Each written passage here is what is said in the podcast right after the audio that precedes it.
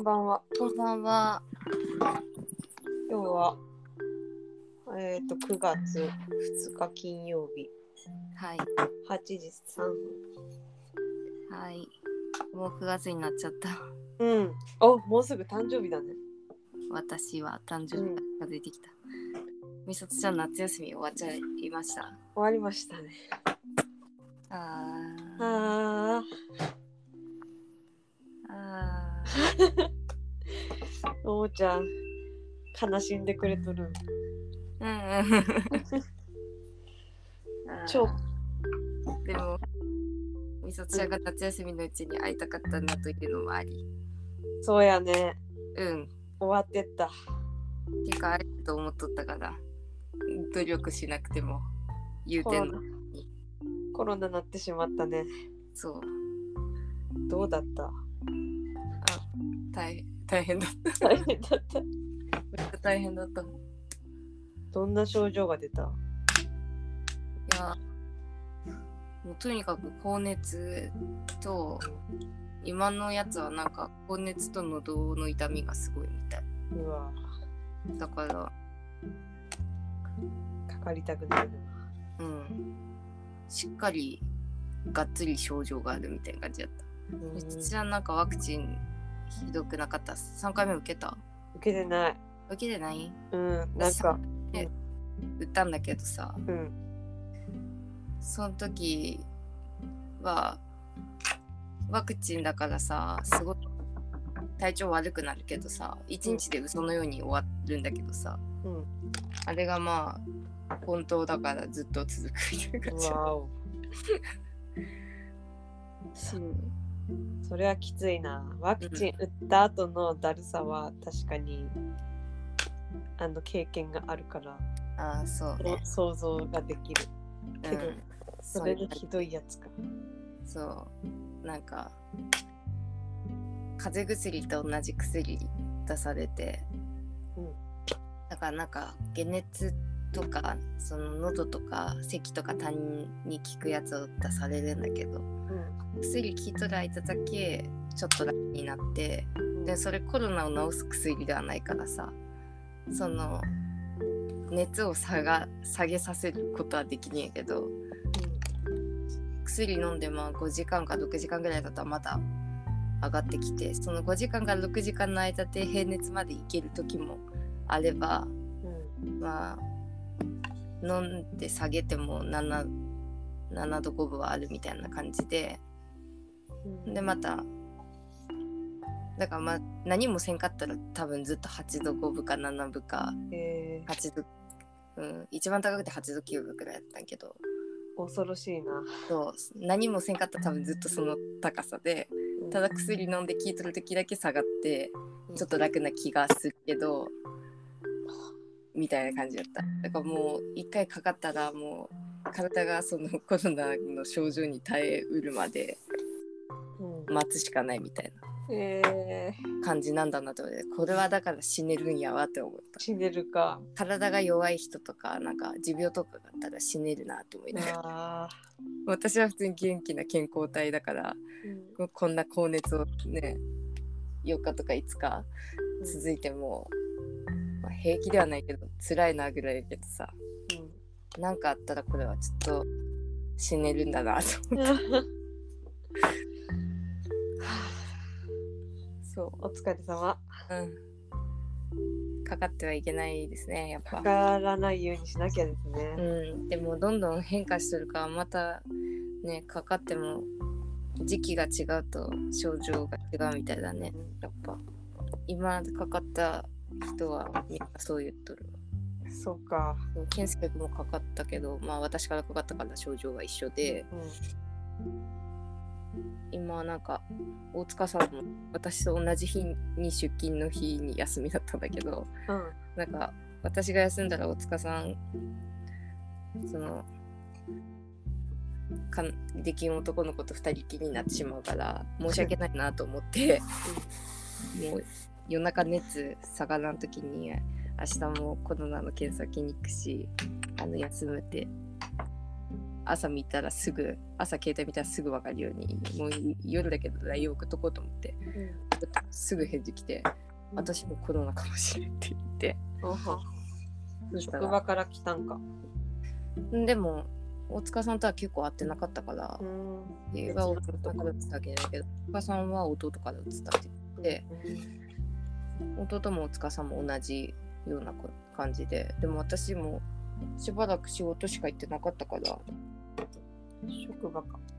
そう私は職場だと思っとって「どこで移ったん?」って言われたけどもう取って仕事行ったら「多分ここだと思いますけどみんな元気ですか?」って言ったら「元気だよ」って言うからで私はちょっとや、うん、この人だろうなっていう人が多いけど。うん。その人に聞いたけど「いやうち全員家族元気」って言うからまあ、無症状。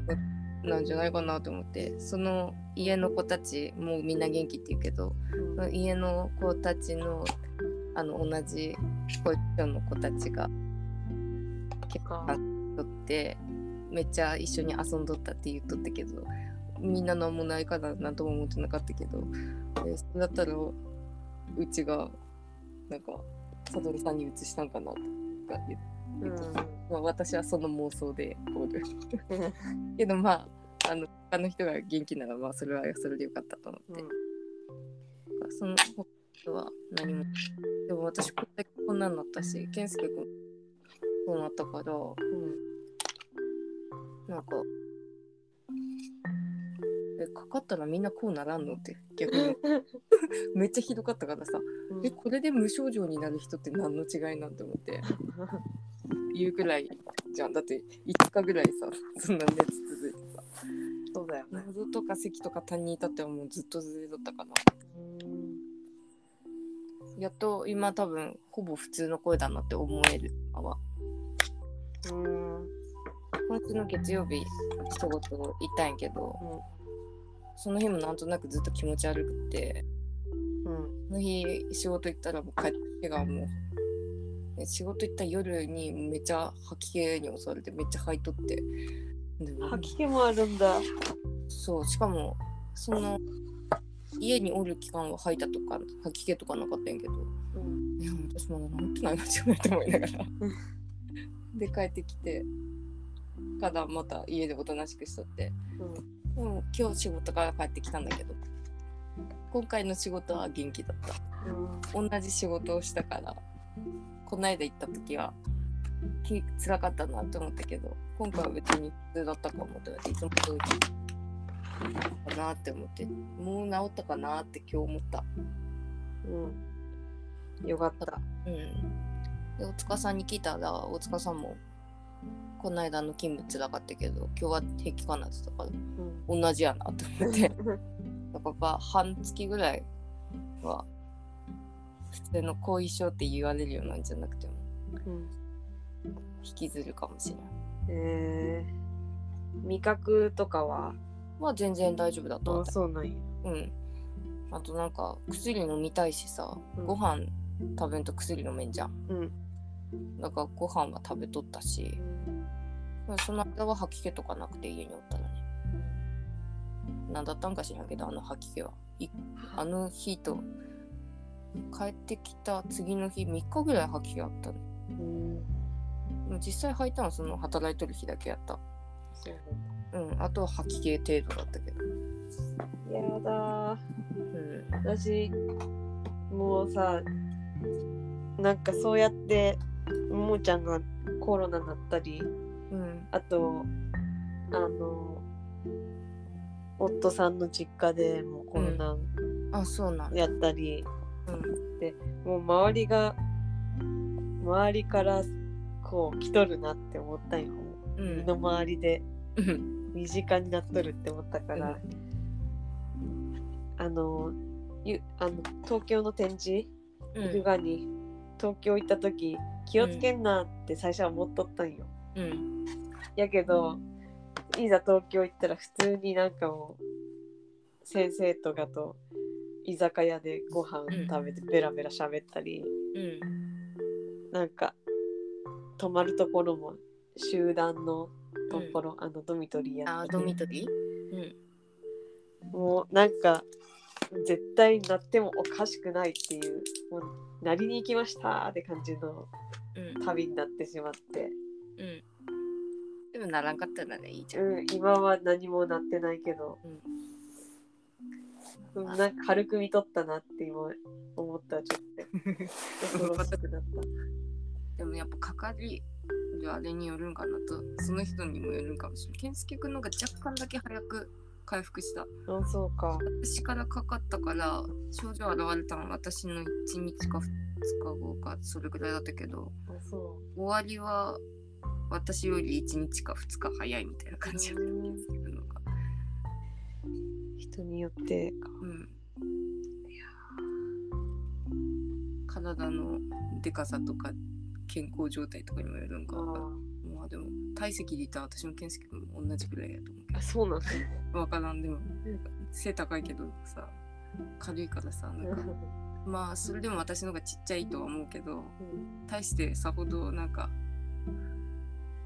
健康男性っていうぐらいのなんかあの立派なもんでもないだろう いやでも男と女って言ったけど違うのか分からんけど、うん。すごいねと思って私よりさっさと治って。って思ってさ。なんかあんまり後にも引いてないみたい健介君はうん。私はなんか疑念を感じ取ったこないだ今日は今日昨日か今日ぐらいにもう治ったかなと思って。喋っとっても辛くないし。うん。健介君。いるけどうん。こう喋りためたらなんかせなんか赤エネルギーがなんか溜まってきてそんななんか空咳みたいなわざとしとがんじゃないみたいな咳しか出ないけどなんか赤エネルギーが溜まって咳を出したくてみたいなずっと喋っとった。敵エネルギら分からんけどなんかうん。咳がなんかなんだろう。咳がしたいよみたいな気持ちー。なんか。へーあなんでもわかるかもしれない。どんどん喉が痒くなってくる。喋ってうんなんかううううみたいな、うん。へえ。気をつけます。これから。気をつけてください気をつけます。普通にやっとったらなんとったんかな一瞬体弱っとったんか知らんけどでそれは全部私のやつは全部喉からくるみたいな大塚さんも最初喉痛くなって言ってたし私も喉なんか喉かゆいかなみたいなうん。うん。今流行っとるタイプはそういうやつひゅでだからそれで美里ちゃんに美里ちゃんとす前喋ってそのサイケデリックドラッグがどう そうだそうだ。言っとったんって言ってたんかななんか私それそれをいつ聞いていつ最初に見たか忘れたけどその本当にコロナの陽性って言われた日が一番ふわふわしとってうん。なんかまあそのドラッグやっとるやったことないからもちろんそのうん。やったんとはもう全然違うとは思うんだけどそんな何か幻覚が見えるわけでもないしさでもすごい時間っていうさ概念がおかしくなっとってへえ。ああ、はいはい。風邪ひいたときそうなるね。なるよねでも私さはじ今回のさこの体調崩して初めてちょっとそれを意識化した意識化だけどさあんまりさまあ、まず風邪もあんまりひかんし熱出るほ熱出るような風邪の時じゃないそういう時ってうん。なんか頭ふわってしとってなんか子供の時の時間感覚みたいななんかさ大人になったら時間ってすごい早く過ぎるじゃんうん。でも子供の時ってさ一日が無限に感じるくらいさ時間って長くなかった長かった。すごいちっちゃい時とかうん。だからもうそのコロナ陽性ですっていう風になった日が私にとってそれぐらい時間が長くて。でなんか時間感覚が狂って自分がここにおるっていうかさなんかあの座標位置がなんかよくわからなくなるっていうかさ、うん。まあ、自分がいつも、はい、この地点におりますっていう風に意識して生きとるわけじゃないけどさ。うん。なんか体も調子が悪いしその感覚的にもなんかふわっとしとるからなんかその健康な状態ではないっていうかあの普段とは全然違う感覚でそういうのでその動画とかを無限にある時間の中でそれを見とったらなんか結構同じような気持ちになってきて、へまあ同じではないんだろうけどなんかあなんかそれでいろいろ感じたんだと思う。ー8月15日やね最後に話したのうんじゃあやっぱちょうどそれくらいやな。私、10 19だったかな。19に陽性ってなったけど、調子悪くなったのはその後すぐくらいから調子悪くなったって。で、でそれまでにあんま動画見見る時間とかを設けれてなかったんかな。うんだからせっかくだからと思って見始めたんかな。うんその日に。で、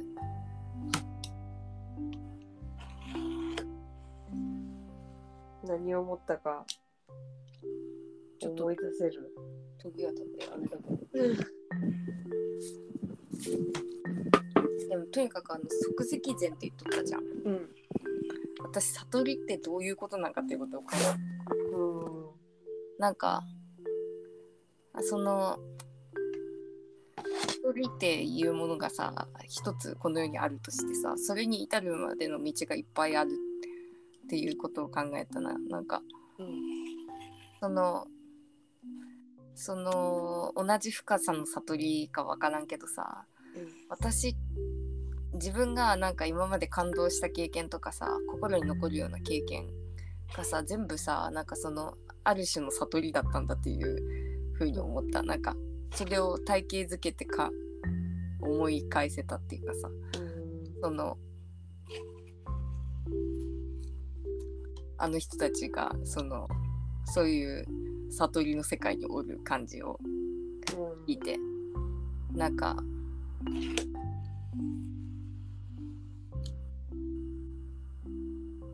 だからなんかまずその時間の感覚問題もあるなって思ったよね。なんかあのそうすごくさなんか感動しとる時とかもさ時間の長さが変わったりするじゃん。なんかうん。短く感じたり長く感じたりさ。うん。その、まあ、それがどうあるっていう感じだけどそのそれもあるしなんかその自分がす、まあ、一番最近やったら屋久島に行ったんがうん。行った時の感情うん。なんか悟りみたいな感じやったんやって思う。おー。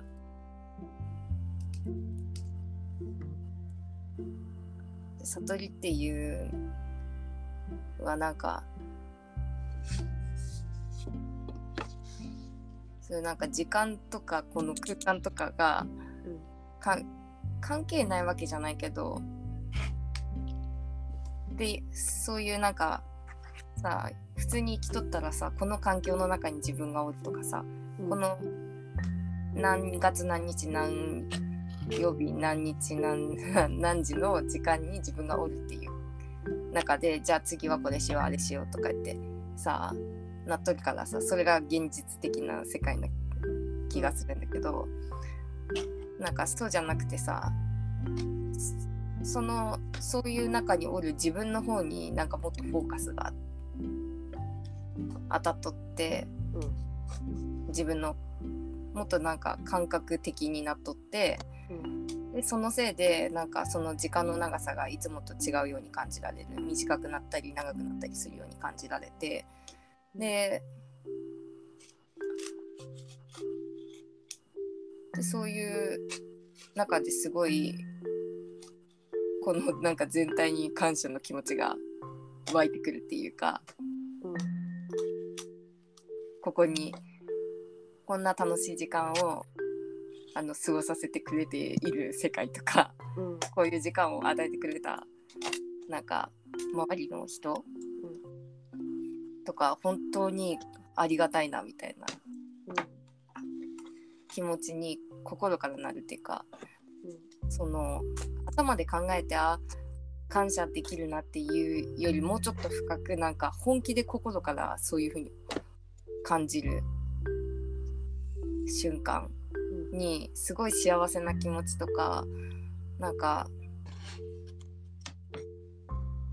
いろんなことに思いを馳せるような気持ちになるっていうかさ、うん、そういう気持ちに結構屋久島にいた時になったなと思ってであれって一種の悟りみたいなんだったのではないかという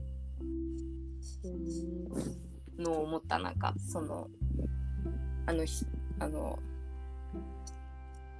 薬物をやっとるややった後のやっとる最中とか後で喋っとるあの動画たちを見て、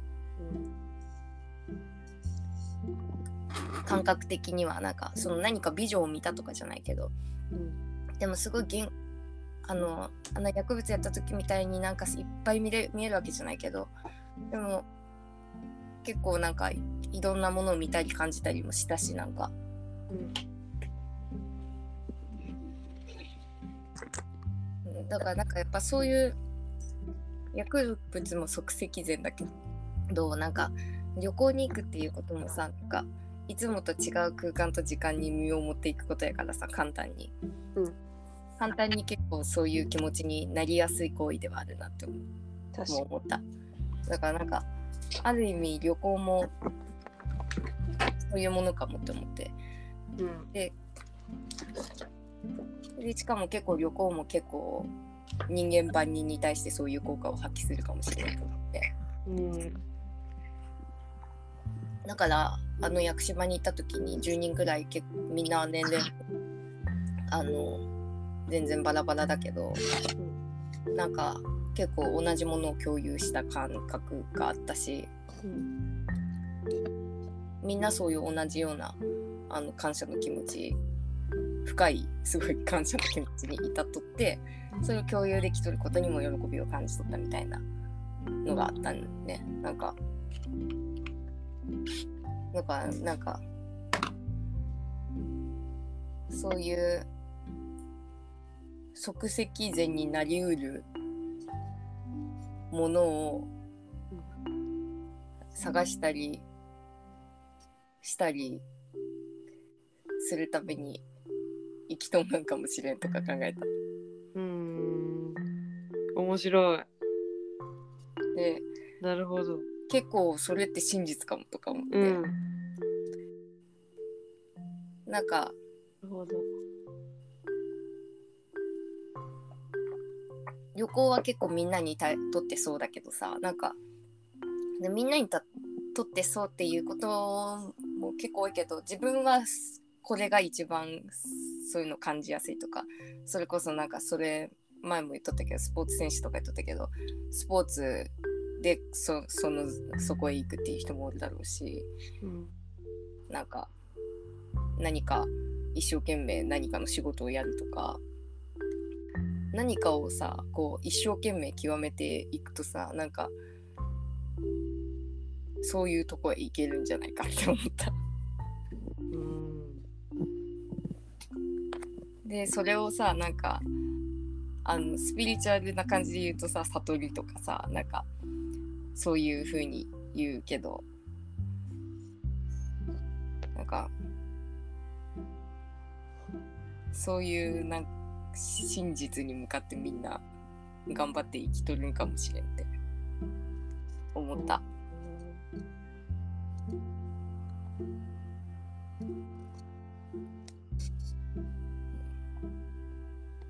その考え方は面白い。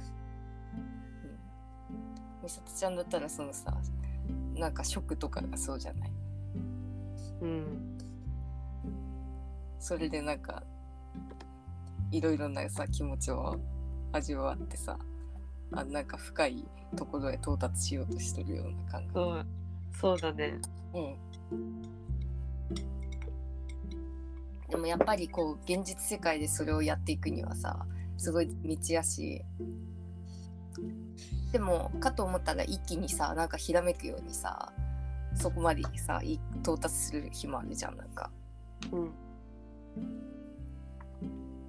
うん、なんか不思議だなと思っただからこそそのね薬物ってねすごい興味湧いてるね。ねこうえどんな風になるって思ってさ怖いなと思ってそこはあんまり調べた。らマジでいつかやってしまうかもしれないからうん。怖いなと思って大麻ならね合法な国に行っちゃえば、そう。そういうのもそういう動画も見ました。ああ、うん、簡単にできちゃうよねうんでまあやっとる人はさ全然大丈夫だよって言うに決まってるよって言ってただからあの人たちの言っとることを鵜呑みにしてはいけんのよと。そうねうん。まあまあ、あの、みんな自分の判断でやっとんないから、うん文句は言わんけど。でだから、そう、それがなんか、あのね、あの動画のシャーマンリオさん。うん。がまあ言っとるように定期的になんかその毎日やるとかじゃなければみたいなのを保てるかであればそれはある種いいっていうのもあんがんかもしれんけどなんか癖になってさうん。うんなんかもうずっとそっちに降りたいみたいなさ。うん。なんかそんなのとかはうん。そうやって薬中がおるんかなと思ったらへえと思った。結局みんなさ世界の真実に触れたいのかなと思って。うん。なんかクズみたいな人間もさだなとかって客観的にさ勝手に思ってしまうようなやつもさ。うん。もしかしたらね探求しとるんかもしれないね。うん。あとなうんあんまりさヒッピーって何かって私分かってなかったと思って、うん。ヒッピーってめっちゃさもう薬物ありきやんって思ってさ。うんなんかもうあのもはやさその生でヒッピー世代を知らん私としてはさもうなんだろうそういう精神の方じゃなくてさうん。文化としてなんかそのあ。外側のさあの見た目とかさ、うん。なんとなくさなんかビーガンとかさ。うん。なんかそういうそ外側の殻みたいなとこだけはなんとなく知っとるけどさ。うん。あそう。なんかちょっと見方変わるなと思ってさ。うん。なんかこの人たち結構破天荒なんだなって思って。まあまあもともと破天荒なやつらだとは思っとったけどなんかあもっとなんかあのもっとなんかライトに捉えとるたんだけどうん。かなりディープだなって思った。ヒッピーってすごいディープなんだって。うん。私も見方変わった。うん。で私結構軽率にその屋久島にいた時にうん。なんかあのヒッピーっていう言葉が降りてきて降りてきたっていうほどのあれでもないけどなんか先生に「あ先生ってヒッピー出身ってことなんですかね?」って言ったのでしかもなんか私は結構先生はもうヨガの先生みたいななんかヨガの先生ってなんかスンって感じ。なんかリンスンみたいなうん。感じでさあんまりなんかあんまりさその先生となんか破天荒なイメージが結びついてなかったんだけどなんか結構破天荒っていうほどじゃないけど天真爛漫なんか言葉が違うな。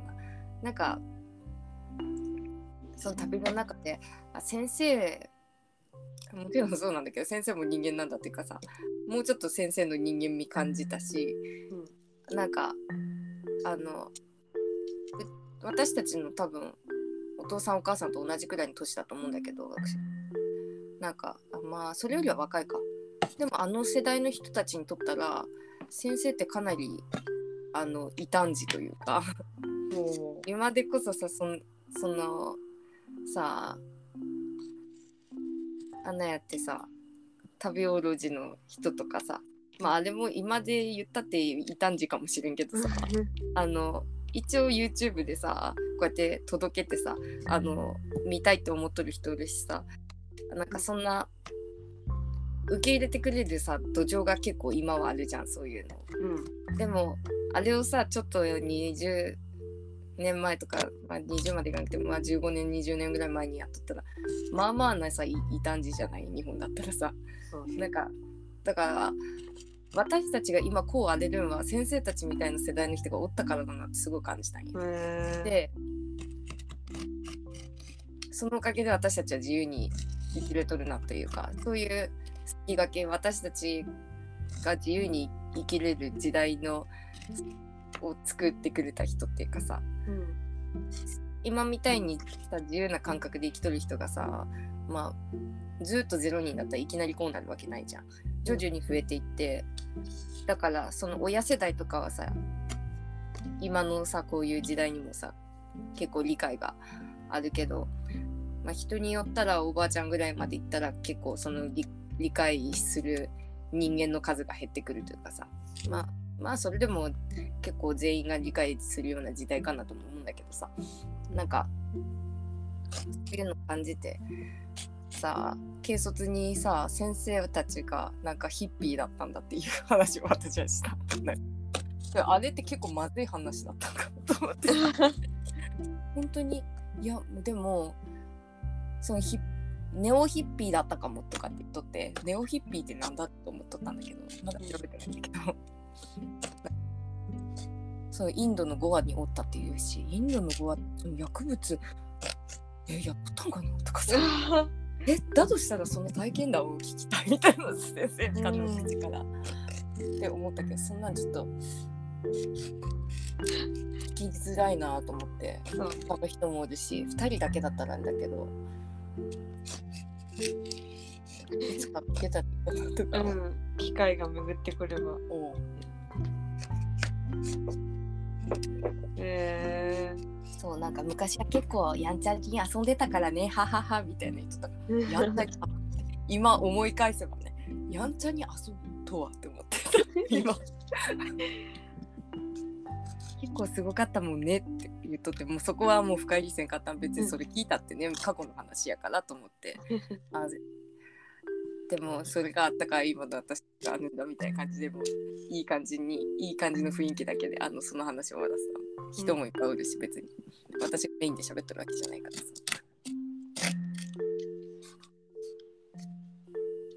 可能性はあるな。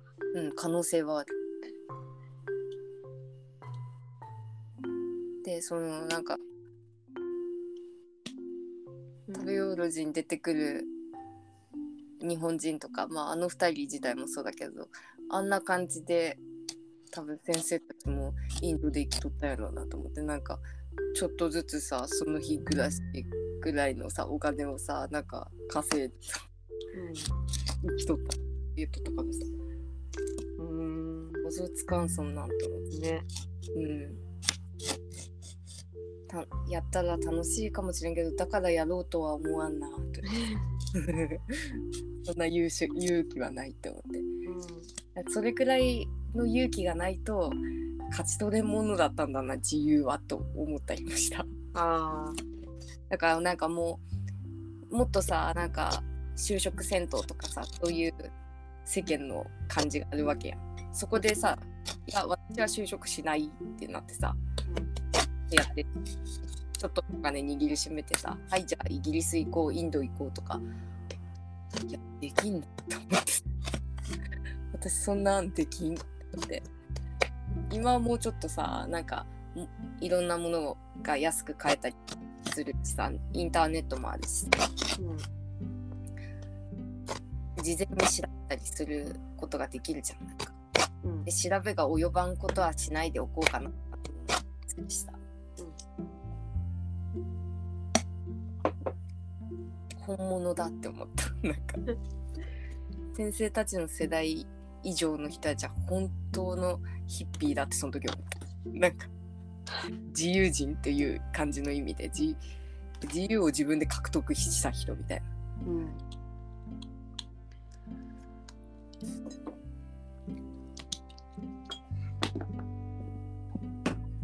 話がそれだけどなんかそんなようなことたち思いました私は。興味深い。いいなそういう人と知り合いって光栄だねうんえーぜひもっと話を聞いてほしい。うん。にじり寄っていく。にじり寄ってくれ。本当にそういう人ってどんだけおるんやろうね。どんだけ隠れとるんやろ。うん。でもなんだかんださ、その、そうやって自由に過ごす中で、ヨガで、あ、あインドでヨガに出会って、ヨガの先生になろうってなって、うんそれをじゃあ日本の人に広めようって思ったんかな。うんなんで地元に帰ってヨガの先生やっとるって。なんか素敵だねと思って。自由も謳歌した後でその自分の使命を感じ、まあ、先生がどういう気持ちで何やっとられるか？いいね。うん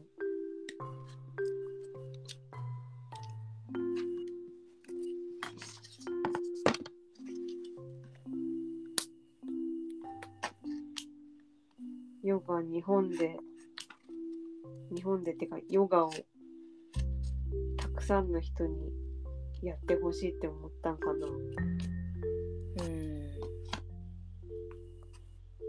自由暮らしは年齢的にここまでかとか思う時があったんかな。うん、そもそもまあ若いうちに遊んどこうって思ってやっとったんかは、ああ。う若いうちだけのやつだ、ん、ねどういう気持ちだったんかな。うん、そこが気になるいざこう先生を目の前にするとさ。なんかまあ先生だけじゃなくてもなんかあ後からああんなこと聞きゃよかったとかさ後から後から思うよ。ああ思う。なんかいつも他にも人おるからさなんかあれ聞いとこうって一個思ったことはちょちょって聞けたりするけど。なかなか。うんうんこっちのターンに持ってくるまで捨てることがメモっとかん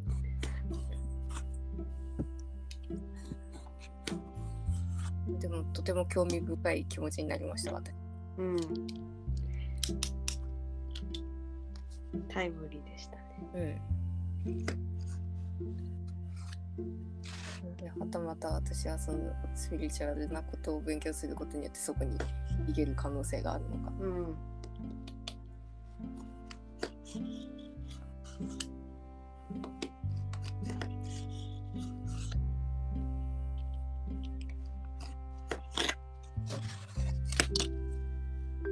私は逆にさうん。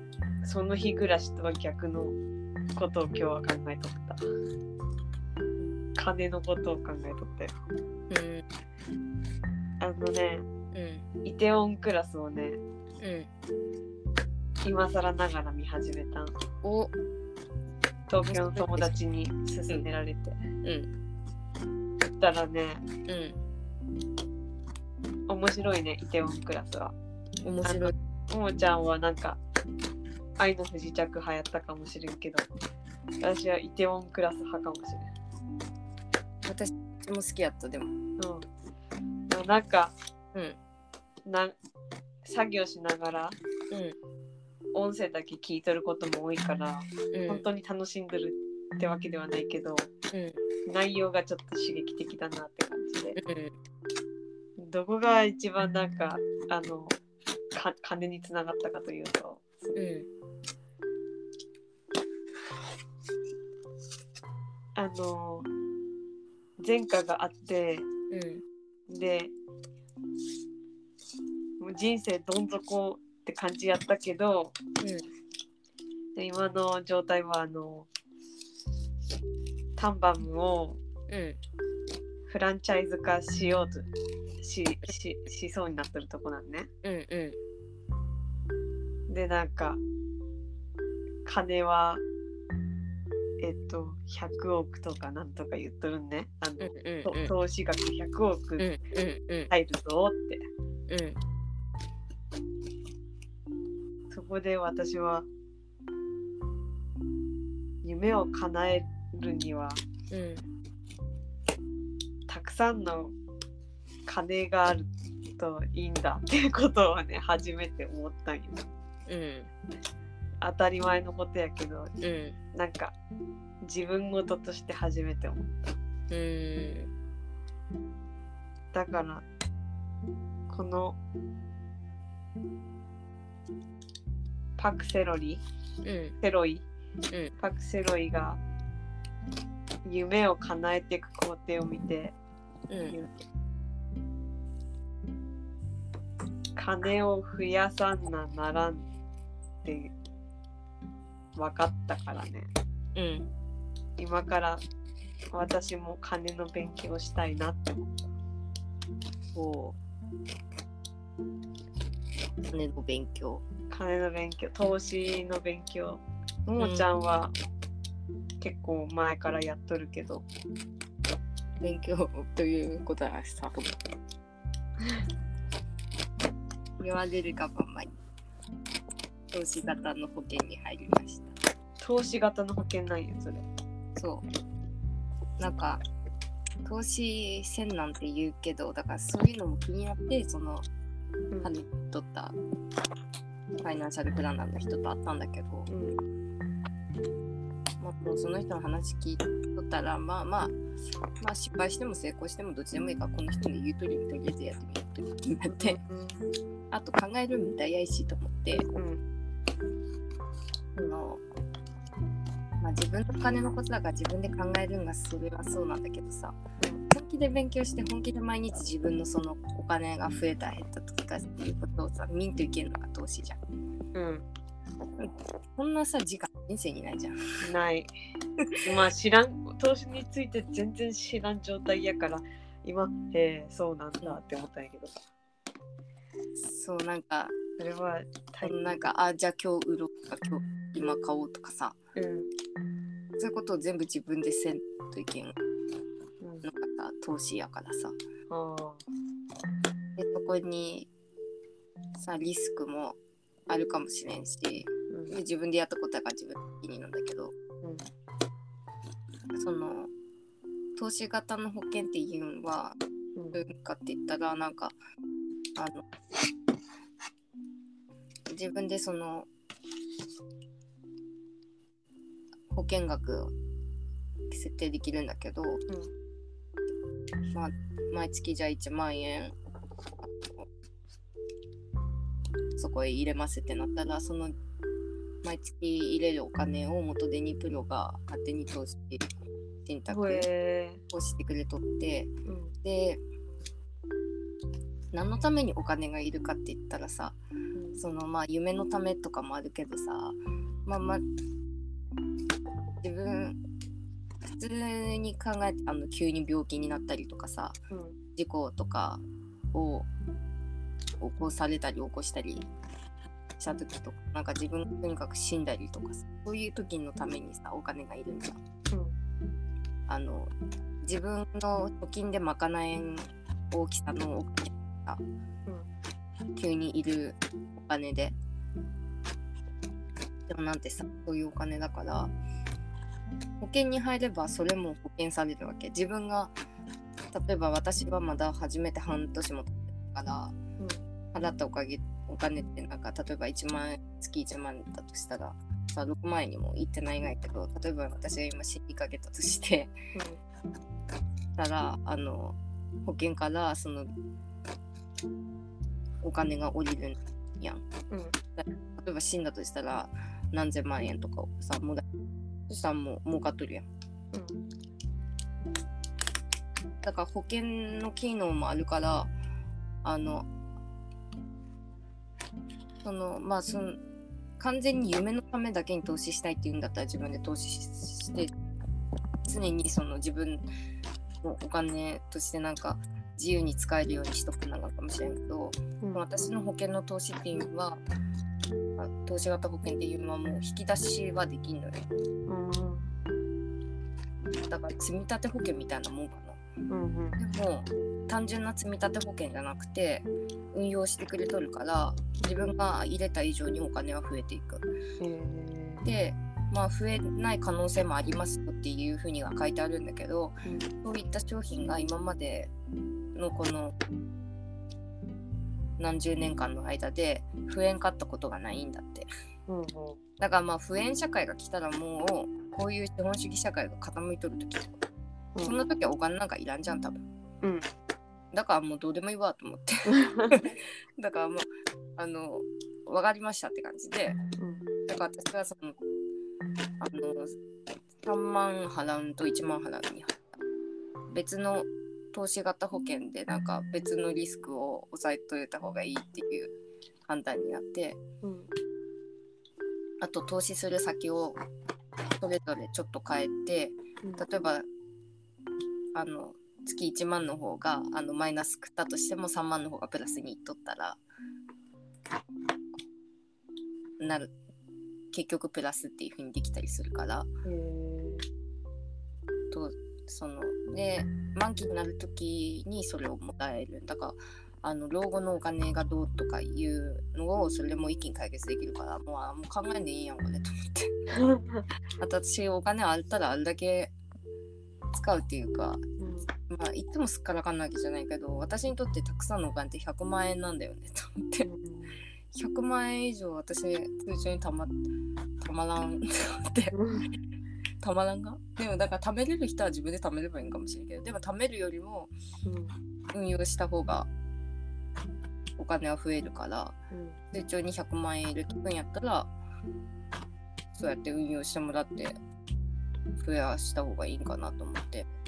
ででもだから原則10年は本当に引き出せん引き出すってか引き出すとしたらその手数あの解約したり手数料かかるけど手数料かかってひこうキャッシュバックするとしてもその時にあの運用料の方が上に行っとればさそれを払ってでもお金を戻した方が上に行く利益が出るっていう日がもし来る日があって解約した方がいいと思えば解約も別にできるし。へでしかもただの投資運用じゃなくて保険だから保険の機能もついとくからって言われてめっちゃいいじゃんと思ったーうん私。はそりゃよく聞こえる。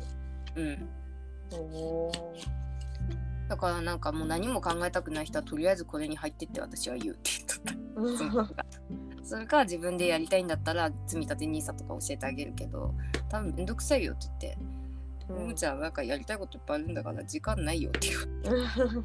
あなたこれがいいと思うってめっちゃはっきり言われる。へで私の思うようにやって不安とかないでしょって言われて「あはい」って言って「あどうどうにでもなると思いますしね」って言って。ひどい言い方だけどね。ーなんかもうじゃあこの人が、ね、まあ騙されとってもいいわと思って。騙されてないと思うし。うんうん。だってその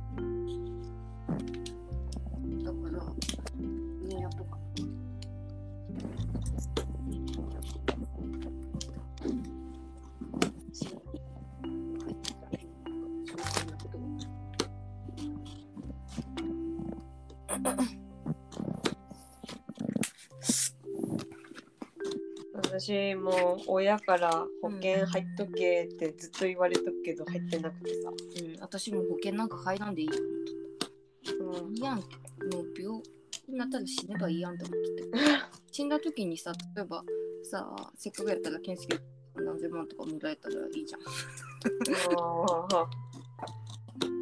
もうそうじゃなくて自分のが生きとっても自分のためになるし。うん。なるほど。うん。私もそれに入ろうか。うん同じやつに入れば 今度じゃあ教えて。今度かいさ後で浅野さんに言ったらできるかもしれない。美咲ちゃんの話をだしな。あそうなんうん、その人、ウォーズの人な。てか、美咲さんにめっちゃ近いみたい。そっかそっか。なんか前言ったっけ？言ったわ浅野さん。ちょっと。ね老後の心配はやっぱりあるから。ね、うん、だって今はさ働けるからさなね。うん。まあお金なくなったら働けばいいやみたいな感じある。うん。別にバイトだってできるし日雇いだっていっぱいあるし。うん。働けんくなるってないかどうって思ったからさ。ね、うん今は無双状態やけど。うんそう、どうもどうなっとるかはちょっと心配。うん、なんかまあ今の社会今的な社会のままだったらこれはあのなんか有効な手段だなと思って。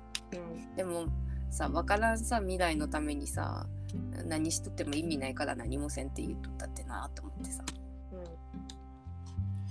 私はこれやってます。胸張って言えると思ってさ うんそやな。なかなか。あとは医療保険も入らんでいいって思ったけど医療保険だけ掛け捨てで入った。うんそれは月3000円くらいで。うん。3000円でいいよ。うん。あのそのどんなんにするかなんかいらんやつ捨てたって言ったらもっと安くなるかもしれないしそういうまあとにかく保険に入るんだったら若いうちに入っといた方が1歳でも1ヶ月でも早いうちに入る。自分が病気になったら入れんから保険あそうなんや。そうこうじゃないと。でこうじゃない人さじゃあ今がんになってますっていう人さいるってさがん保険使われたら大変じゃん。うん。すぐにうわー。減ったとがん保険使われたら大変健康じゃないと入れんしあの健康じゃなくても入れるけどそのかける金額がすごい高くなったりするから。わかった。なんか大人私はそれを春に考えた。大人ってこんなことかやっと考えて、ああ。こんなこと普通に考えとる人たちもおらんかなとね。でもうすごいね。すごい。あもう大人大変だ嫌だみたいな気持ちになった。でももうこれでね私何も考えんでよくなった。もう考うん。えがもう忘れた。何もかも。私も。まださ半年も経ってないからその運用実績もね本当に最初はねその手数料の方が多くて何の利益にも今なってないからうん。ただお金損しとるだけみたいな。今現段階で言ったら。うん。運用情報も見たってなんか何もちょっとわからんからあと 1年ぐらい経ってから見ようと思って。まだ半年も経ってないから。払い込み始めて多分3ヶ月ぐらいだから。じゃあ私もちゃんと考えよう浅野さんに浅野さんとお話しすればいいか。うん。ちょっと聞いてみるそしたら。お願いします。私と同じ保険に入りたいかもしれん友達がおるかもしれないって言って。うん。はあ。怖い怖い。ヒッピーじゃないね。うん、うん、ヒッピーじゃないいやなんかヒッピーすごいよと。すごいなんかある種の闘争精神すら感じるというかさ。戦闘機ってやってくぜみたいな。うん。ああ親も安心するよ保険に入ると、うん。まあとりあえずそういう口実にもなるから大変良いと思います、うん。だから私もお母さんに保険入るとかってさ、うん。言われとってさなんか自分で分からんものに入りたくないんよと思って、うん。ファイナンシャルプランナーのさやつ取ったけど結局何がいいか分からなくてなんか自分で入りたい入ったらいい保険とか分かるために勉強しとこう大人になる前にと思ってさ大学生のうちに。うん。って思って勉強っていうほどじゃないけど資格取る勉強をしたけど結局なんか自分が何をすればいいかっていうのが分からなくて、まあお得じゃない保険かお得な保険かお得な保険なんかないなと思ってお得じゃない保険はあるって思ってだから保険って怖いって思って なんかちゃんと自分分かって入らんとダメだからそんななんか紹介された保険にホイホイ入っとったらダメって思ってお母さんがなんかおばちゃんがいいっていうやつに入らんとか言っておばちゃんがいいって何をいいって言っとったんとって。言って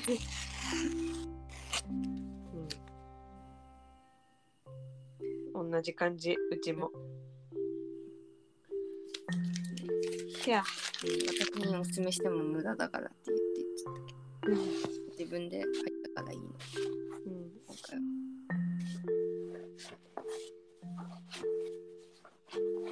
まあね。積み立て NISA ってのも何かちょっとまだ分かってないから、でも私も説明してあげられないくらいしか。うん、なんか。これから本を借りようと思って明日。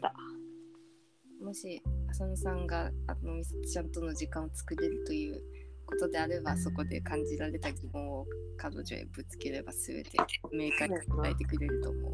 うん、でちゃんと質問ができるように勉強していこう。ん、なんかとてもいい大人だよ。う。私たちそれこそ本当お父さんお母さんと同じぐらいの年の人だけどなんか輝いとるというか。へえ。なんだろう家族を持つ幸せもうん。仕事を自分の楽しく自分え自分が楽しく働くなんか自己実現的な幸せもどっちもなんかあの自分のスケジュールで管理して手に入れとるっていう感じすげえ。なんかでその世代の女の人であんまり会ったことなかったからそんな人。うん。なんかネイルもしとったしあの服とかも可愛いし髪の毛もなんか、まあ、なんかおしゃれフル装備ちゃんとしとるんよ。人に会う仕事やしさ。うん。おしゃれしようってなったらまず可愛い服着る。あなんかしっかり素敵にお化粧する。髪の毛も素敵にするとかまあいろいろこうでアクセサリーつけるあのネイルまで気を使うとかあるじゃん。項目がさこう段階っていうか。その全段階をこう クリアしとるというかさ。なんだけどそんな、へえ。あのおしゃれめっちゃ頑張っとってあのいやらしいですっていう。いやらしいって言ったらあれだけど あんまりなんか若作りしてますとかそんな感じでもなくて。うん難しいよね。うん。調節。そへえ。ういや人に会う仕事をしずっとしとられるだけあるなって言ったら失礼かもしれないけどなんか。素敵だなって普通に思った。お会いしたい。うん。へえ。すごいハキハキ喋って ハキハキ喋るって難しいよね。うん。ずっと話す仕事だから。なんか前も言ったかもしれんけどなんかその人のだいぶその人その浅野さんの話すリズムみたいになってきとって。多分あの60ぐらい以降にならんとあの独特のリズムって生まれんと思うがやけど。うん。なんか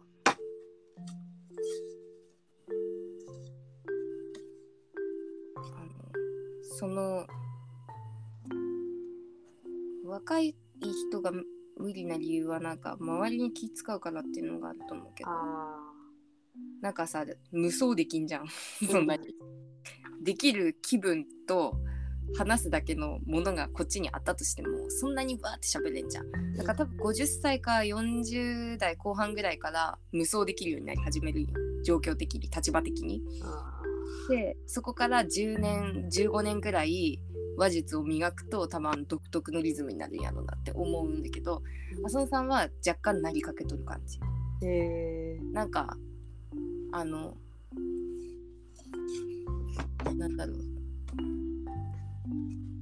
里見桃子語じゃないけどさ。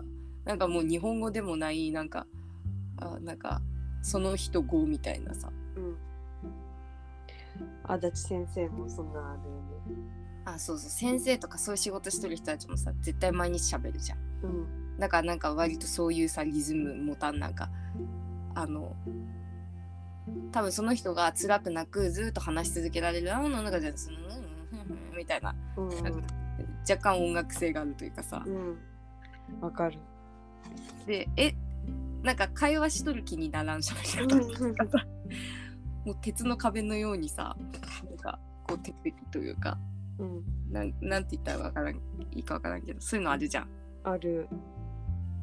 へえあん多分ああいう喋り方の人がそういうモードになったらなんかすごい強そうって思って もうなりかけとるけどうん。でもほぼ勢いで出されたって感じもあるもん なんか分かって分かったっていうか脳みそで理解して分かったっていうかもういいか悪いかもう絶対いいってなんか。まあ。うんやばいかもしれんけどねそういう。勧誘者として100点だよね。そうだね。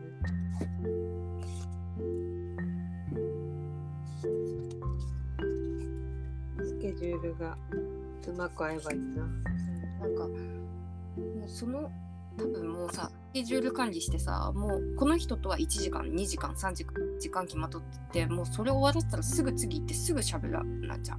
ううん。こういう生活してたら、まあ、こういう喋り方になるかもねっていう。とにかくマシンガンのように。かといってすごいきついわけじゃないんだけど。でも普通の人よりはきついという思うくらいのなんかスピード感でもう端的に順序だって説明してくるっていうか。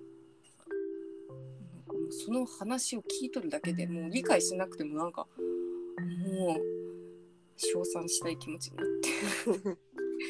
ほぼそれだったかもしれない。もう浅野さんいい人いい人だ。いい人だというか、うん、いい。大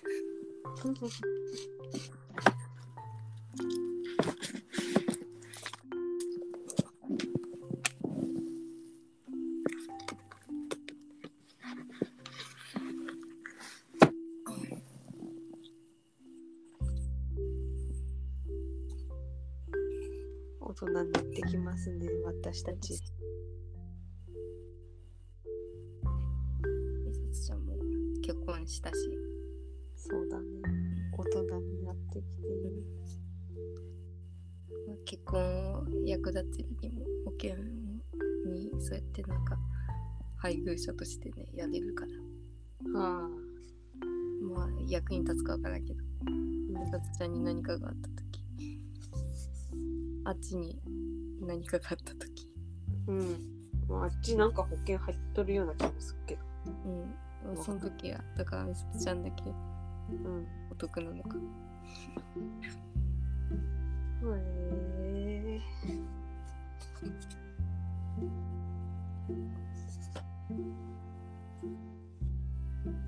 ミッドナイトゴスペルは見た？あ見たけどなんか忘れた。忘れた。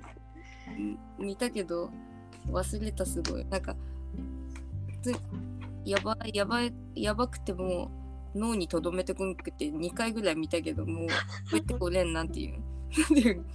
どういうことだったのか覚えとれんくてなんか喋れんまなんか 喋れん。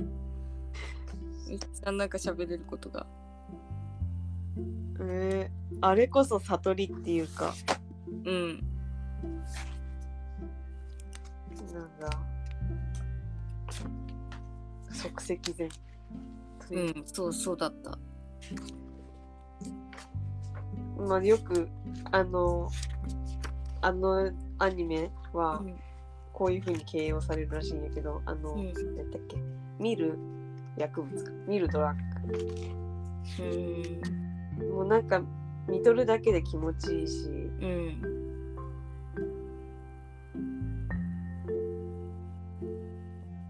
見るだけでうん。そのドラッグをした時にうんたどり着く境地うん。までいける。ドラッグをせんでもそこまでいけるみたいな。うん。そんな感覚が私はあった。う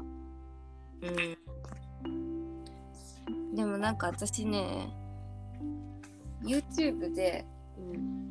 またなんかそんなん見とったら私のおすすめのところにうん。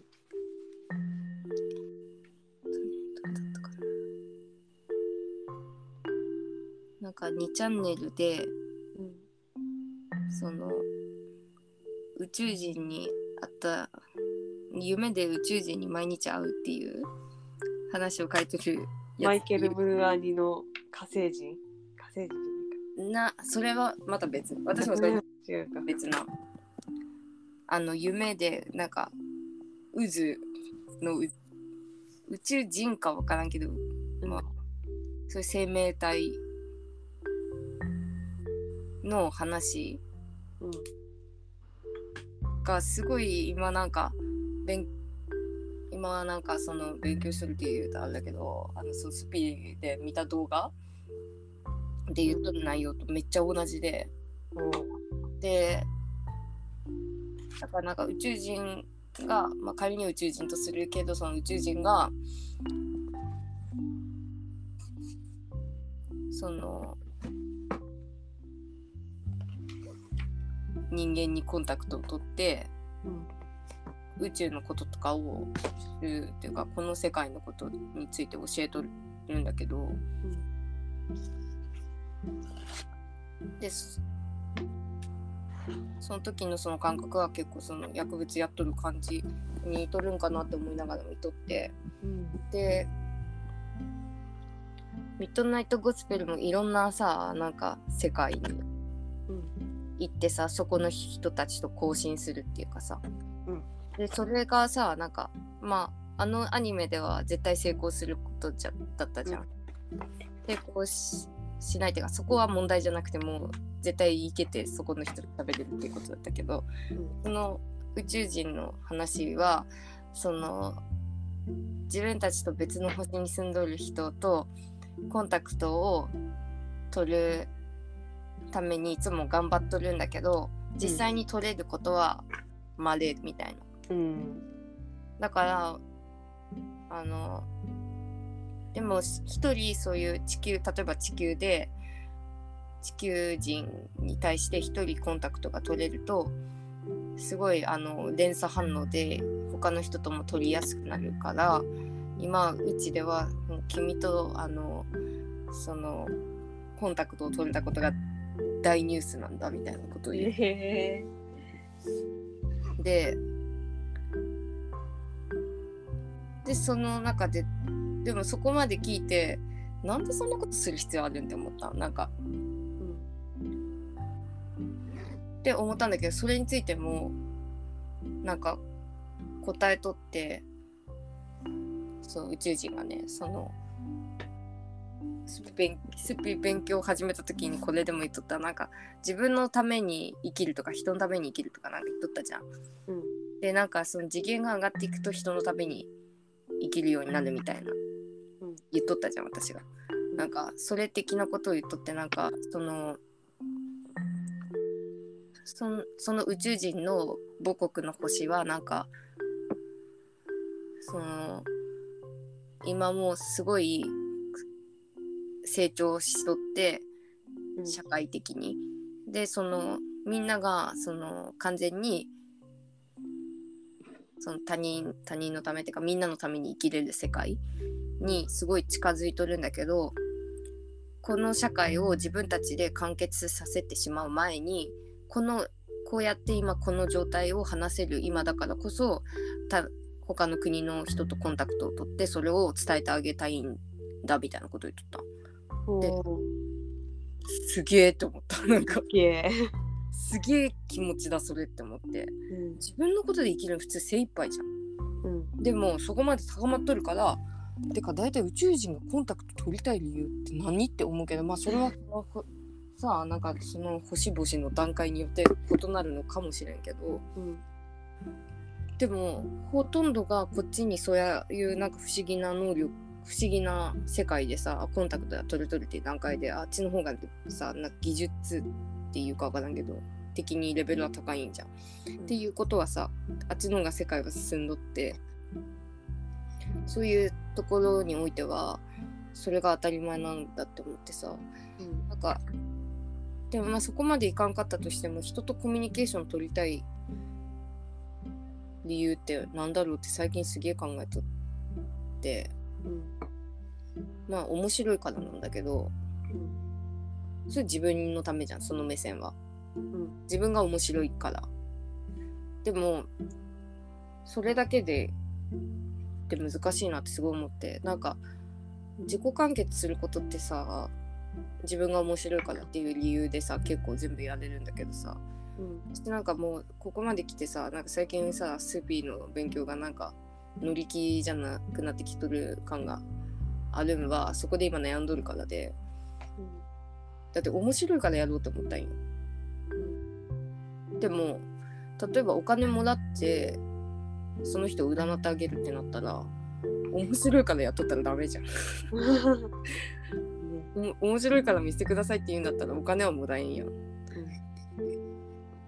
うん。てか大体そういうこと考えとるんがなんかどうなんかなとかまあとにかくそういったようなことを今最近考え悩みっていうか結局私何すればいいんだろうとか思っとって。で大体そんなに勉強も進んでないから大したことできるわけじゃないから今の段階では。だからもうこれをしてあげたいって思うようなことほどのことが今できんからお金もらっみんなにしてあげあげたいって思うほどのことができんからそういうこと考えるんだけどなんか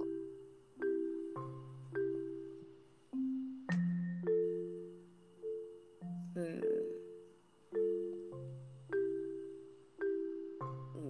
うん。うん。何をってことかな。なんか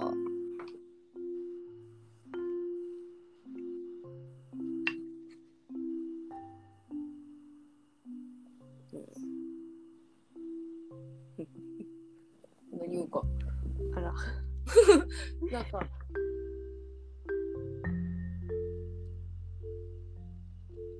でもなんかねその。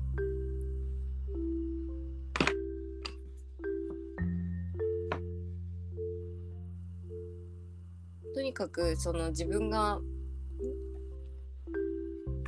頑張ってそれをやって。してあげたいと思うようなことになればそれは解決するなって思えたってことかな。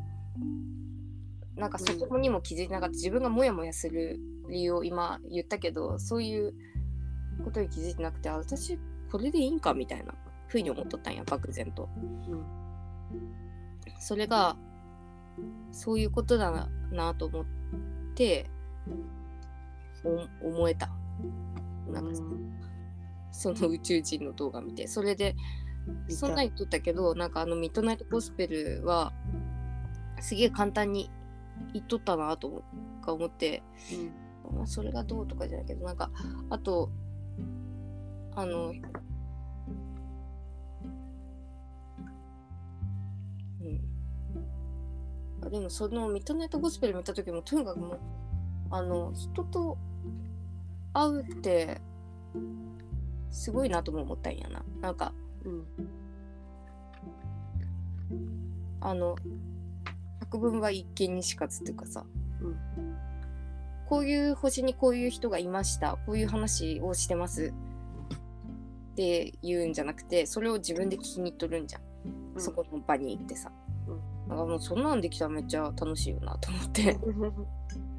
でそのコンタクトする側の宇宙人サイドにもやっぱ利点があったんや。そう。なんかそうやってあのこうこういう情報を与えることによって、うん、なんかうんまあうまく説明できんけど先生と生徒みたいな関係かな。教える側も教えるだけではなくなるというかそっちにも学びがあるみたいな感じなんかな。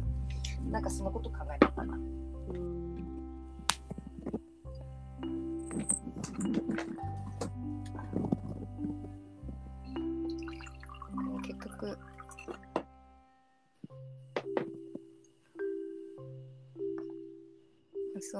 大体そんな感じですね。私の話は。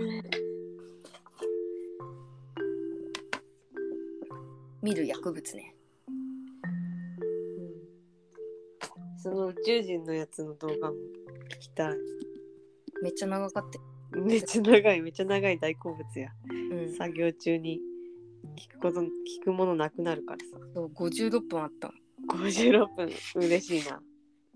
時間近く。今送るわ。めっちゃ面白かった。そのね、うん。お気に入り動画に入れた。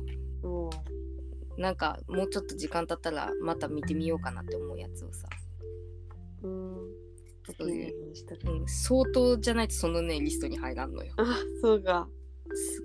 だから私的にめっちゃね、めっちゃこれ、なんか最近のなんか疑問を全部解決してくれたっていうかなんか、毎日宇宙人が夢に現れて人類の謎について解説してくれるんだがあなんかこれちらって見たことあるかもサムネだけ。あ、そう。面白いで私これ一回見たらこのさ2チャンネル面白すれまとめゆっくり解説うん。がめっちゃおすすめに上がってきてさ。結構ちょっとスピぶった感じのこのやつ何個か見たかも、でも一本一本が長いから本当にまだ5個とか、うん。うん、4 3個か4個かそんぐらいしか見てないけど。他のもまあまあ面白かったけどこのリストに入るほどじゃなかった他に何あでも最近ちょっとヒッピーについてそれ調べとった。ヒッピーって何なんと思ってさ。うん。勉強してるんや。うん、でも結局ね、まあ私は思った通りでいいんかって結局なって、うん、さっき言ったようななんか自由なイメージうんぐらいでいいのかと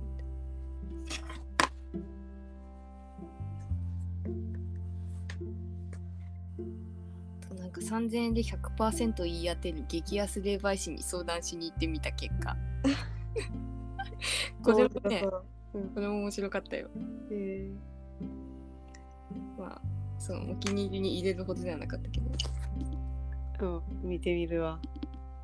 火星あこれ途中で見るのやめとるからこれ面白くなかったよな。これ多分マイケル・ムーアンのやつや。それのもっとなんかあの詳しい版あでも面白くなかったんじゃなくてもうお腹いっぱいって思ってあもうこれ以上情報型やめてって思ってやめた。もうさっきさっきの一番最初の動画の内容を脳内であの咀嚼しとるになんかもうまだ別の全然別のまた別の話似たような別の話が一番ダメと思ってさ。うん。全く別だったらそれはそれで聞けるんやけどさ似たような別の話はちょっと頭混乱させと思って。まだその3本だけあので3本目のそれはほぼ見てない。うん。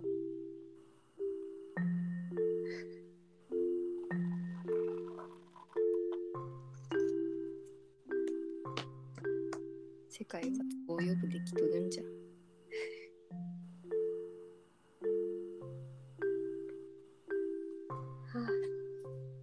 日やから聞きたい時に聞けるわ。そうだ土日だ。うん。嬉しい。うん。大変ですがまだ大変じゃないですか。来週から大変。うん精神がしんどい。精なんか夏休みでまたさうん。自由な自由を取り戻しとったからさうん。自由に生きるとはどういうことかっていうのを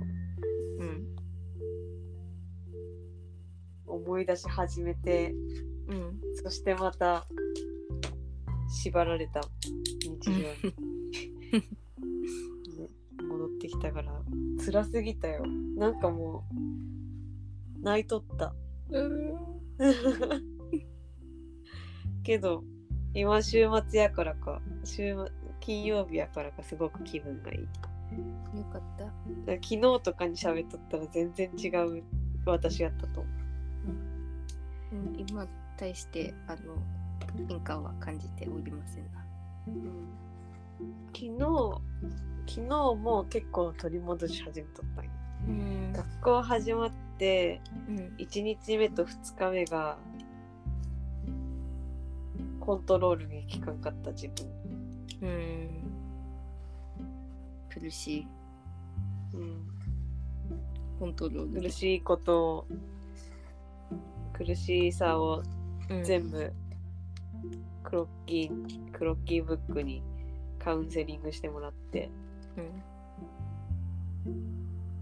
そして立ち直った。で自己解決してますなうん。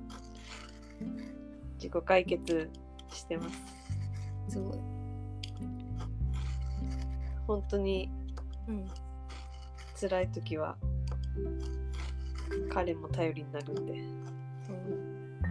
ん。いうことだ。そういうことができればマジで占い師とかいらんのよなって思うけど。ああねうんそうやね身近な人が頼れれば頼れたり自分でカウンセリングできればねうん、そうなんだからそれもあってなんか結局人のためになるかなって思ってきたんよね。ああ依存させちゃうかもしれないそうそう。しかもお金取るでしょ。うん。じゃないとまあ私だってさやってあげた分お金は取らんなんかいけどさ。なんかそれそれってどうなんかなまではいかんけど私がそれだけの責任を負えるかなってうん、思ったんよね。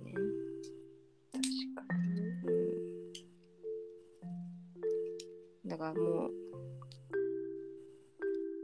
でも結局あのエンターテインメントとして占いに来ましたっていう人だったらいいよ例えば美里ちゃんはそうやって自分の機嫌自分で取れるじゃん。でも別に私の占いの話聞いたって面白いと思うからさ。うんなんかエンターテインメントで来ましたって言ってくれるんだったらまあわ私としても楽やし。あの話しやすいその方が。なんか100信じられてもなって思ってさ。うん私の結局私が見え見えるものはさ例えばさ赤い椅子がありますっていうのがさ真実だとしてもさそれに座りたいと思うかさそれをや嫌だとかさそれは家に置きたくないと思うかとかってさそれは個人の感想じゃん。うん。だから私がそう赤い椅子を見た感想を言うわけやんか。うん。それってさ私の考えじゃん。うん。まあそれで人が救われたって言われたらそれって嬉しいんかなって思ったりしてうんなんか なんかそれがねもやってはおるねまだ。うん。なんか共感されることって嬉しいことやけどうん共感してもらうために私が嬉しくなるためにやるんじゃないしなと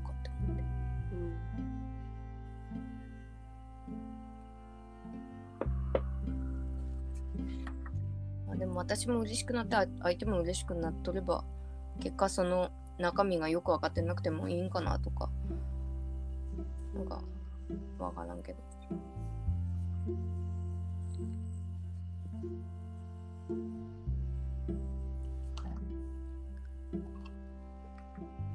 しばらく付き合う予定が全然ないな。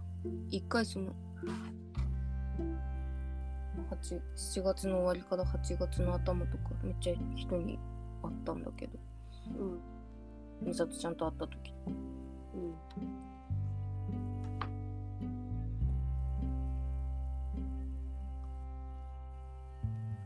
なゆちゃんはどうですかね。ねちゃんとうんあいそう会いたいねって言ったけどなんかちょっと休みが厳しめで暇がなさめかなと思って。土日が全然埋まってて。予定開けとるところであのペンタゴンとかに行きますんで。もう予定が決まっておるんです空いてるところはっていう感じ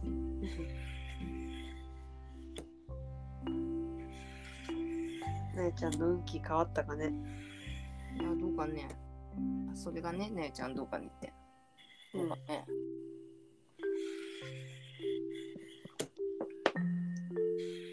でまあ絶対あのまあのあと私もさうん。感じて言っとるとか言う言うけどうん。絶対間違いじゃないことしかさ言言えんし言いたくないからさ。だからまあ掃除した方がいいいいって言ったんだけどまあそれはそうだなそうだなと思ったからそう言ったんだけどさ。うん。でもそれも私の感想じゃん。うん。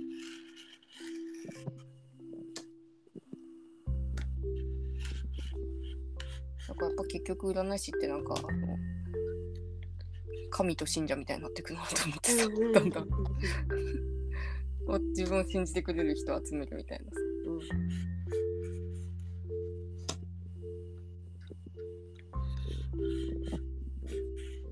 か注意していきいいなって思ってどうしたらまあでも実際その楽しみはその9月にややっとその東京にさそのスピンの人たち全員集まってさ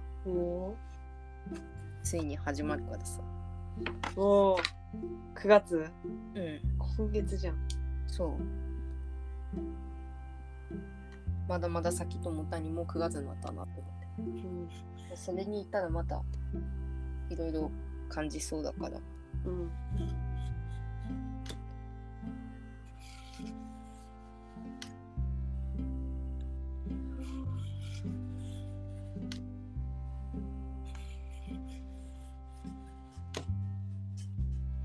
何するんかいそれって。でも最初はその今その他で順序立ててやっとる通りに同じない同じに全く一緒じゃないけどそその動画で見た内容を深める感じ。うん。そして実践してみる。そこにおる人々みたいな。ええ50人くらいおるらしい。その立派な先生だなと思ってさ、うんそれ先生なんだけど。東京都自体はめっちゃ怖いなと思ってさ。それこそ信者たちが集まるみたいなあんま怖い人じゃないといいなと思って。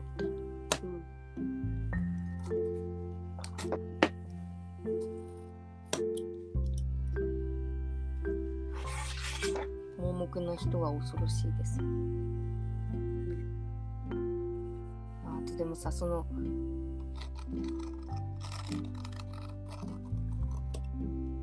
悟りって何かって考えたそのさ盲目になっとる時もなんか悟りのためみたいな感じ私考えとるんでもともとおなんかまあでも全てはさ必然だとかもあるじゃんなんか言葉として。うん。そういう感じのことを思うんだけどなんか不必要なことはないっていうかさ。うん。なんかそれがなかったらこうじゃなかったじゃんって全部のことがうん。そう思っとって。なんかさそうあわやすかさ1回目2回目3回目でさ体調が全然違うみたいなの言ってなかった？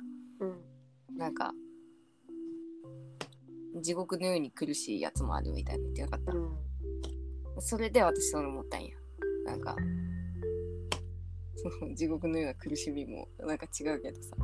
なんか苦しいしなんか何もわからんしでなったからこそそこに至ったからこそそこから抜ける方法をを考えるじゃんうん。そういう状況にならんとそういう思考って働かんから、うん、だからなんか私さまあ朝ドラ見てないんだけどさ、うん。前「おかえりモネ」を見とったんよ。一番、私が一番最近見とった朝ドラ「おかえりモネ」なんだけど。うん。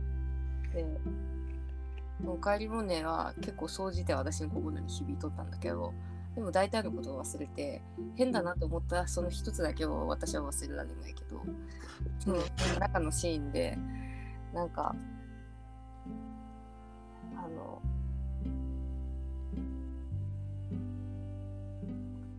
そう震災があったところなんねそれで、なんか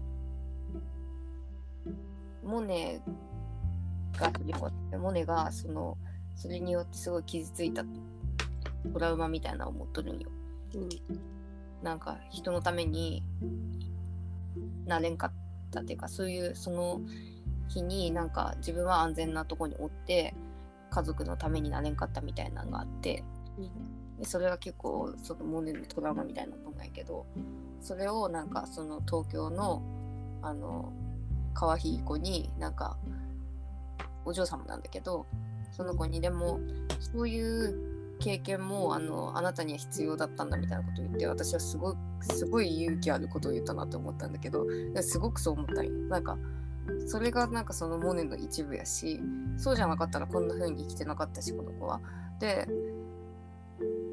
なんかなんかそういうのはなんかなんだかでもちょっとひどい言葉遣いではあったんだけどでも私も同意したんでそれに。なんかあのそれ必要だしあのむしろそういうのがあってよかったんじゃないみたいなこと言ったんやその子はなんかすくすくとお嬢様で顔も可愛くて育ったから何のなんかそういう障害がないことが障害みたいになっとってその子はね、うん、でそれにその子は悩んどったんだけど、うん、なんかある意味その深い闇がなんか個性を作るっていうかさその人にしかないものってなんかそういうとこから生まれるのもあるなって思ってさ、うん、でそうだなって私思ってそれを見とったんだけど。でなんかそ東京におるなんか優しいお母さんみたいなおばちゃんお姉さんみたいな人がなんかそういうことは言ったらダメみたいなこと言っとって。まあそれは人としてそうなんだろうけどなんかすごいその子の考え全否定みたいな感じでそこはなんかあっさりとねその感じは幕を閉じてたんでね。すっごい気になるので。そん間違いじゃないと思うけどと思って、うん、そういうなんかあのあの全全人全なんだろう善人的思考がなんか逆に闇生み出しとるんやないか みたいなさ。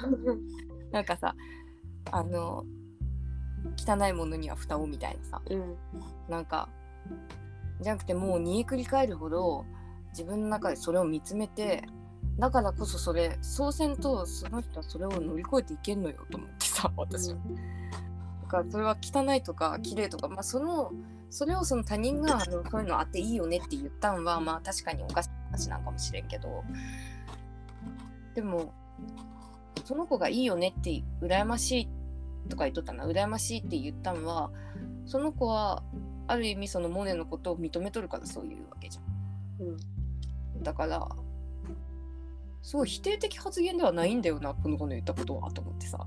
私はね一生あのシーンがなかったに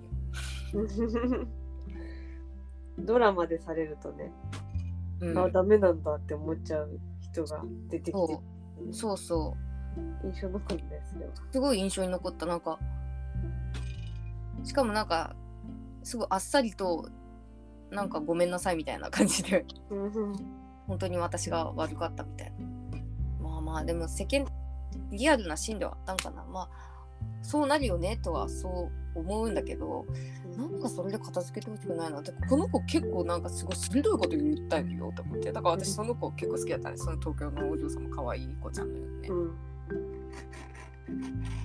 いつもなんか割と鋭めの発言をしてね、うん、そうだねと思っとったんよ、私は。それはね、一番鋭くてね、一番そうだねと思った発言だったけど、あっさりと却下するから、そういうのことってなんか、で、自分としてもなんか人に、あ、そうだね、も言ったことがあるからかな、なんか、羨ましいは言ったことないけど、うん、その、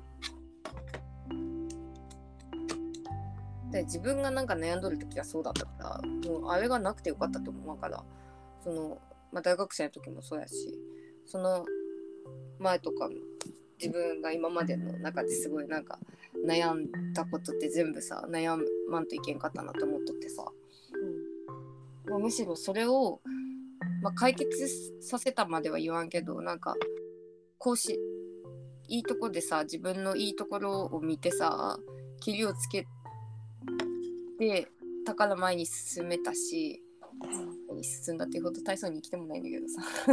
なんか自己解決していくじゃん、うん、そういう流れが生きるに必要なんだよと思ってさ、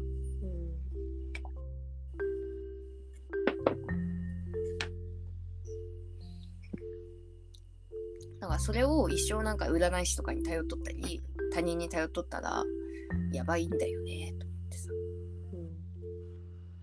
た人にこう言われたからやりましたとか言ってたらそれってじゃあなんでやったんって言ったから誰々さんにこう言われたからって。でなんでって感じじゃん。それ、うん。一生なんでってことじゃん。だって言われたことをう鵜呑みにみたいにしてやるのもいいけどそこにある程度さ誰々さんが言ったから以上のさ言ったからで私は誰々さんを尊敬しとるしこの人は自分に似とると思ったからとかさ。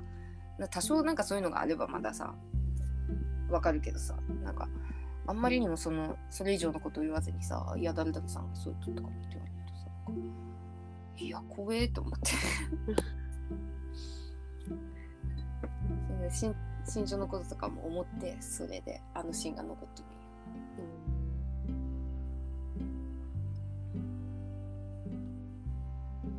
なんかそういう深い傷をえぐるね。いいドラマであったよ。よくもう覚えてないんだけどなんか面白かったわ。しかもね95年生まれなの。お同い年。そう同い年での子があの震あのね東日本大震災あったとこで生きとった子っていう家庭だからさなんかいろいろさ馳せるじゃん。思いをだから私たちと同じさ中学3年生の時になんか卒業の時にさ来たじゃん。うん。地震来た。卒業の時やった。そう。で中3の卒業の時とかさすごいなんかメモリアルな時じゃん。うん。だから余計に私もさなんかそんな何もさ震災を受けたとかいう影響がない私でもさあのメモリーしとるからすごいなんか映像的に。うんそれはさそこに住んどったらもうものすごい記憶だったとか思ったりさ、うん。だな。うん、なんかその同い年の子がなんかどうやったら人のために生きれるんかっていうことをなんか模索してこう頑張って生きとるみたいなのがなんか結構なんか泣けて刺さって。うん。結局なんかあの自分がその時に家族を助けられなかったっていう思いがあるからなんか必要以上になんかひ人のためみたいな風に動いとってその子は。うんでそれでなんかいろんな人に出会ったりしていろんなことにこう気づいたりしていくんだけどなんかね泣けたよねうん全体的に。私も頑張ろうみたいな。私も頑張って生きようって思いたい。名前もなんかね桃音だったんよ。ほう。ももちゃん大体似とるよ。でもうんモネなんだって思ってき言ってたけどうんモモやんって思って。お前もモモやんって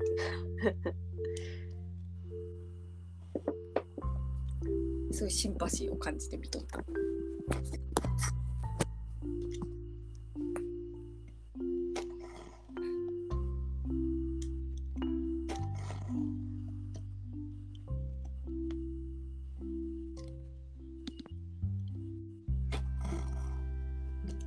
う9時41分ですね。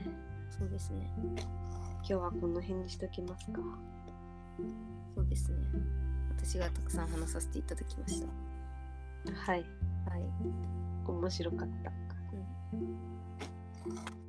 ではこれでお終わりにしましょうか。うん。またね。またおやすみなさい。おやすみ